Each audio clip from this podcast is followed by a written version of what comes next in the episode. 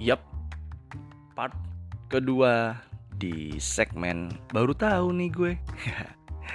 Jadi kayak episode sebelumnya, uh, gue bakal ngebahas eh, hal-hal uh, atau informasi-informasi yang menurut gue menarik.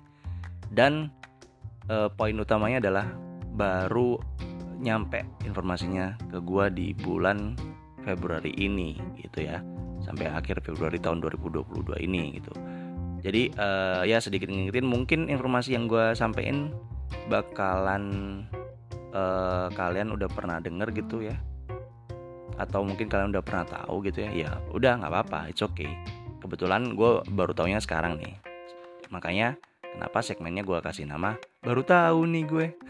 Jadi tanpa berlama-lama lagi this is it uh, segmen baru tahu nih gue. Informasi yang pertama uh, masih ada sedikit hubungannya soal series yang gue bahas di part pertama tadi ya eh, episode kali ini Archive 81 uh, jadi ternyata serial horor yang bertemakan found lost footage ini adalah hasil adaptasi dari sebuah podcast horor yang punya judul yang sama tentunya Archive 81 Nah, ini bikin gue penasaran nih jadinya. gue pengen tahu apakah uh, podcastnya uh, lebih baik daripada seriesnya. kan bisa jadi gitu ya, karena kan adaptasi gitu. Nah, perbedaannya serial yang tayang di Netflix ini fokusnya adalah uh, karakter utamanya merestorasi kaset video, sedangkan original story-nya di podcast Archive 81 eh, karakter utamanya itu fokusnya adalah untuk merestorasi sebuah rekaman suara atau kaset tape gitu. Jadi ya mungkin karena memang platformnya ber berbeda gitu ya. Lagi pula kalau menurut gue sih uh, bakalan lebih ribet untuk mendeskripsikan uh, visual video di platform podcast daripada uh, apa namanya mendeskripsikan uh, suara di platform podcast. Ya yang mending ya yang deket-deket aja gitu yang yang medianya sama gitu. Nah fakta menarik lainnya Foss Society dalam cerita serial uh, Archive 81 ini uh, memang bukan komunitas atau kultus yang benar-benar ada di dunia nyata. Tapi tapi di New York sendiri sebenarnya eh, nggak lepas nih dari hal-hal yang berbau mistis dan kultus-kultus kayak gini. Karena menurut catatan ada sebuah kultus yang uh, tujuan utamanya adalah mengajak jemaatnya atau pengikutnya untuk melakukan bunuh diri massal di tahun 1997 sorry 1997 bertepatan dengan uh, pada saat itu tepat deng dengan sebuah komet yang melintas orbit bumi gitu jadi kelihatan. Nah kasus bunuh diri ini tuh uh, ceritanya beneran sama nih sama kayak Archive 81 karena uh, di uh, setelah setelah dicari tahu ternyata memang si apa namanya ketua ketua atau ketua organisasi atau kultusnya ini itu uh, uh, dalam catatannya itu menyatakan bahwa komet yang akan uh, apa namanya lewat melewati orbit bumi ini selama berapa tahun atau berapa puluh tahun sekali ini itu dapat membawa uh, jiwa-jiwa jemaatnya sekaligus dia gitu ya itu ke dimensi yang lebih baik. Gitu. Ngeri kan? Ngeri cuy. Gila emang nih kalau udah udah ada kultus-kultus kayak gini tuh. Aduh Oke, cukup ngeri-ngerinya kita beralih ke informasi yang kedua. Di informasi kedua segmen ini, uh, eh, gue dapat kali ini dapat dari situs detik.com. Uh, menurut gue judulnya cukup lumayan clickbait ya. Cuman nggak apa-apa, karena informasinya valid dan dan informasinya tuh uh, apa namanya? Menurut gue sih uh, sering tidak terpikirkan oleh banyak orang nih. Jadi ada sebuah artikel yang judulnya kayak gini. Please banget jangan pilih lantai atas saat menginap di hotel. Gimana gue nggak nggak bilang agak clickbait coba. Kalau ada kata please banget gitu. Headline-nya aja kayak gini. Tapi tapi ternyata memang isi artikelnya lumayan bener sih ya. Jadi menurut pakar resiko perjalanan sekaligus CEO Trip Group uh, Lloyd Figgins, uh, gue nggak tahu apakah penyebutannya bener. Semoga bener ya. Lloyd Figgins ini uh, sorry Lloyd Figgins ini berpendapat bahwa orang sering lupa tentang resiko menginap di lantai atas karena alasan pemandangan yang lebih jelas atau lebih indah da dari lantai atas. Sedangkan kita tidak pernah tahu kapan akan ada situasi darurat saat kita menginap di hotel tersebut. Nah, jadi poinnya sih sebenarnya gampang. Uh, menurut gue sih poinnya simpelnya adalah uh, kita sering tuh kan wah uh, cari yang lantai paling atas aja deh biar pemandangannya uh, lebih bagus gitu. Biar bisa bisa kelihatan lebih lebih jauh gitu kan pemandangannya. Uh, it's okay it's okay. Kalau semisal memang kalian di umur-umur yang uh, lututnya memang masih bagus gitu lututnya masih strong gitu. Karena uh, kalau kalau mengacu pada pendapat atau opini si Vegans ya uh, lebih baik tuh kita menghindari lantai yang atas gitu saat menginap di hotel. Nggak ter jangan terlalu tinggi lah maksudnya. Supaya uh, kalau amit-amit nih ya kalau misalnya ada ada bencana seperti kebakaran atau gempa bumi gitu kan amit-amit nih uh, kita tuh nggak terlalu beresiko itu karena pada saat ada bencana pasti lift itu tidak disarankan untuk uh, digunakan karena uh, kita harus turun uh, lewat tangga darurat kan. Nah seperti yang gue bilang tadi, makanya kalau misalnya lututnya uh, kalian masih di di tahap umur umur lutut yang masih bagus gitu ya, it's okay.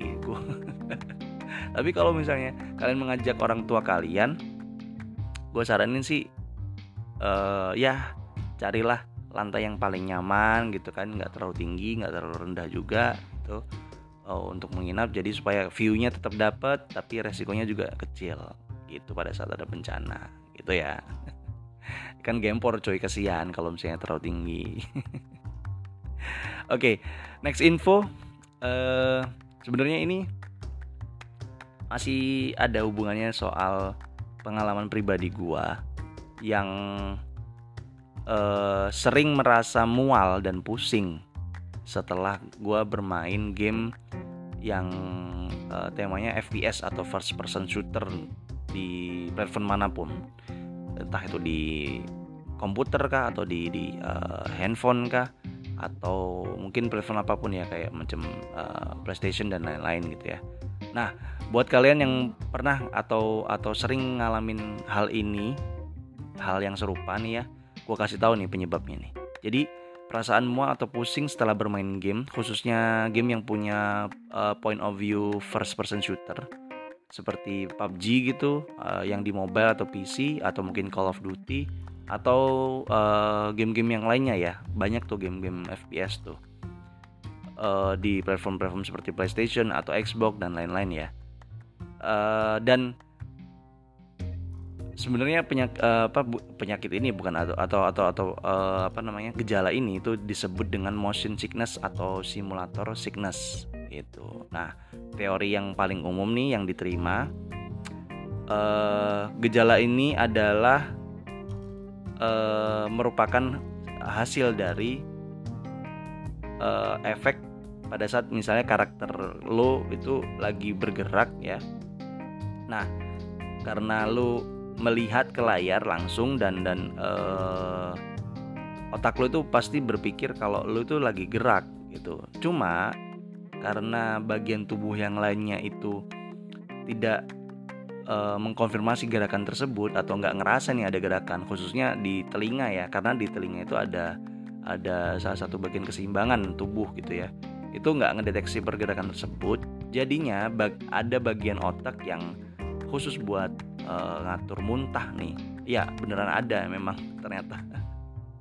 Itu uh, membuat kesimpulan bahwa wah ada ada ke, apa ada nggak ketidaksambungan nih gitu.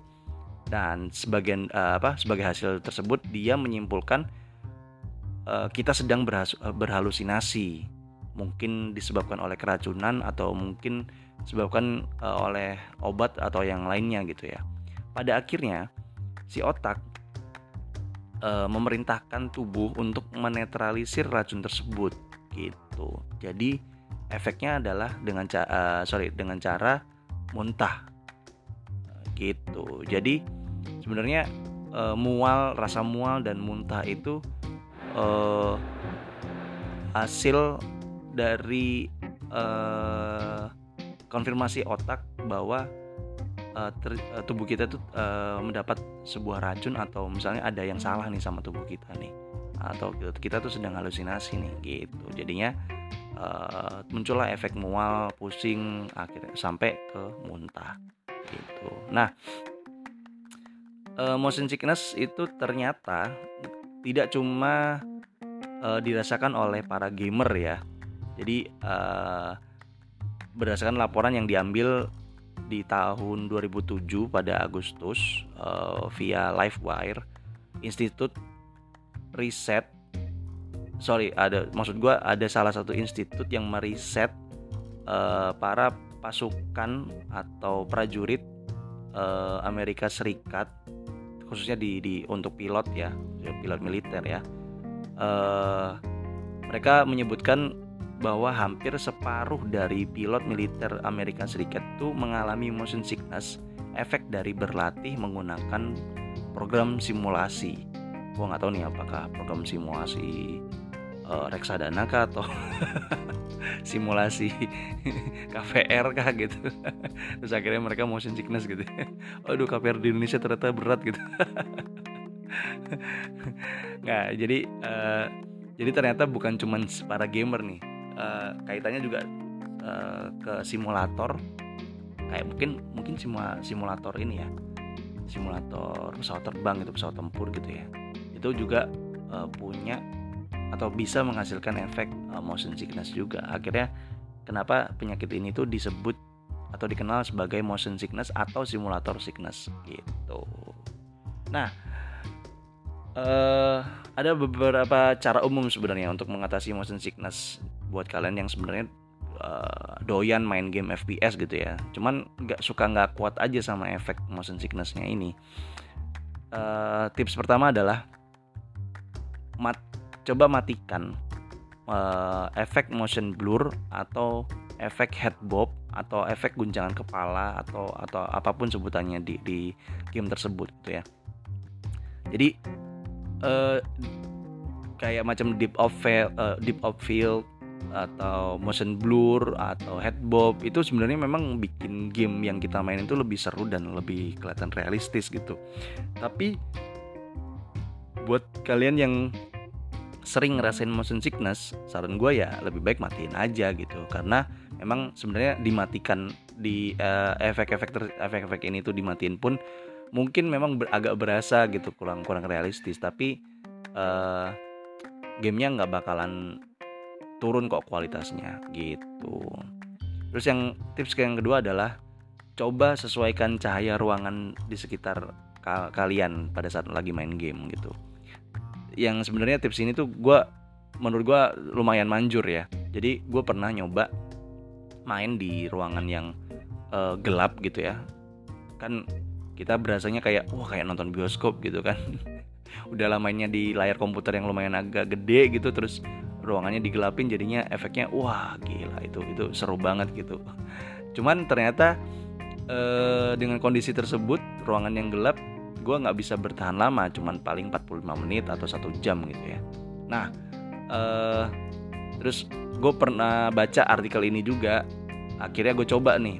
Oh, oke okay, eh, kita coba sesuaikan cahaya ruangannya nih. Akhirnya gue bikinlah ruangan tempat gue main game itu uh, bener-bener bisa diakses oleh cahaya matahari. Bener-bener cahaya matahari itu semuanya masuk dan terang benderang ruangannya. Dan hasilnya ternyata memang wah gue bisa bertahan lebih lama memang main game FPS tapi ya motion sicknessnya tetap ada gitu. Efek-efek efek dari setelah ya setelah main gamenya tetap ada gitu. Cuman akhirnya memang gue uh, bisa bertahan lebih dari satu jam gitu nah tips yang ketiga kita lanjut. Ini agak frontal sebenarnya. Tipsnya yaitu paksain. Iya paksain men. Paksain aja. Jadi uh, mungkin kalian pernah denger nih ada ada petua terbiasa karena dipaksa gitu. Itu menurut gue bener. Itu bener gue bener. Bener banget. Uh, contohnya tuh sebenarnya kayak paling gampang mungkin kalau kalian per, bisa inget gitu ya dulu pertama kali kalian belajar naik sepeda roda dua itu mungkin beberapa di antara kalian memang memang kepengen gitu bisa naik sepeda. Tapi ada beberapa juga yang takut atau justru malah nggak mau gitu. Udahlah nggak usah lah gitu. Daripada gue jatuh sakit dan segala macem gitu kan. Nah e, mungkin kalian pernah pernah mengalami dipaksa oleh orang tua kalian untuk untuk bisa naik uh, naik sepeda roda dua. Atau kalau kalian yang yang memang uh, punya rasa pengen pengen bisa naik roda sepeda roda dua gitu ya. Mungkin karena gengsi teman-temannya udah bisa. Kalau atau atau mungkin karena dicengin gitu sama teman-teman karena sepedanya masih roda empat gitu kan. Jadinya kena mental gitu. Akhirnya oh oke okay, aku harus bisa. Nah itu kan sebenarnya efek memaksa juga gitu. Memaksa diri sendiri gitu kan. Jadi petua terbiasa karena dipaksa itu bener adanya gitu. Dan satu hal lagi satu hal lagi uh, gue gue tuh tipikal orang yang percaya bahwa tubuh kita tuh lebih canggih daripada teknologi teknologi yang ada gitu. Bahkan lebih canggih daripada robot-robot yang sudah dibuat sampai uh, saat ini gitu ya. Karena tubuh kita tuh paling gampang beradaptasi dengan lingkungan sekitar dengan dengan tempaan apa pun yang kita uh, berikan ke tubuh kita gitu ya uh, kita nge-gym atau apa segala macam tubuh kita tuh cepet banget adaptasinya. Jadi ya kalau cuman motion sickness receh kayak gini mah paksain aja. Sedikit demi sedikit gitu. Cuman ya jangan lupa gitu. Kalau misalnya kalian memang masih merasakan uh, efek motion sicknessnya ya prepare aja gitu prepare iya mungkin uh, untuk mengatasi efek motion sickness ya entah itu pusing entah itu mual atau sampai muntah kayak gitu kan ya kalian harus prepare solusinya gitu uh, mungkin minum obat kayak atau pakai minyak kayak putih biar nggak mual mungkin nah, itu bisa tuh jadi biar uh, biar kalian nggak uh, malah jadi penyakit nantinya gitu oke okay. Kayaknya informasinya udah habis. Udah tiga juga. Di segmen baru tahu nih gue di episode kedua ya uh, bulan ini. Ya insya Allah segmen ini juga bakalan ada terus di nantinya. Setiap akhir bulan akan tayang gitu. Gue usahain karena ya alhamdulillah gue udah berhasil dua kali nih. Dua kali menghadirkan segmen uh, baru tahu nih gue yang di bulan Februari ini gitu. Oke. Gue jadi bingung.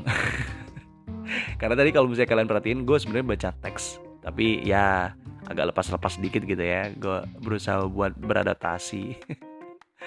Supaya ke depannya tuh bisa lebih baik lagi dalam menyampaikan informasinya gitu sebenarnya ya. Ya dan ini salah satu salah satu apa uh, aplikasi dari yang ta tadi udah udah sampein gitu ya jadi paksain aja gitu. Gue memaksa akhirnya banyak eh uh, banyak tapi atau apa gitu banyak banyak kata-kata yang mungkin gak nyambung di telinga kalian tapi ya nggak apa-apa lah ya. Namanya juga kita masih belajar kita terus belajar. So bijak akhirnya. Ngeles dengan kebijaksanaan itu sering terjadi. Anyway thank you so much buat kalian yang udah ngedengerin uh, dua part uh, di episode kali ini episode tanggal 28 Februari. Gue berdoa buat kalian semua yang ngedengerin sampai sini tetap sehat dan bahagia selalu. Apa pun kondisinya jangan jangan menyerah pak. Karena uh, percayalah bahwa Tuhan tidak memberikan masalah lebih dari apa yang kita mampu tangani. Asik. Aduh kenapa jadi uh, motivator kayak gini gue ya udah segitu aja dari gue thanks uh, udah ngedengerin. Kalian kalau udah nonton juga gue bakalan hadir dengan review-review yang lainnya. Tapi ya kita tunggu aja lah ya. Ya paham paham pamit. Wassalamualaikum warahmatullahi wabarakatuh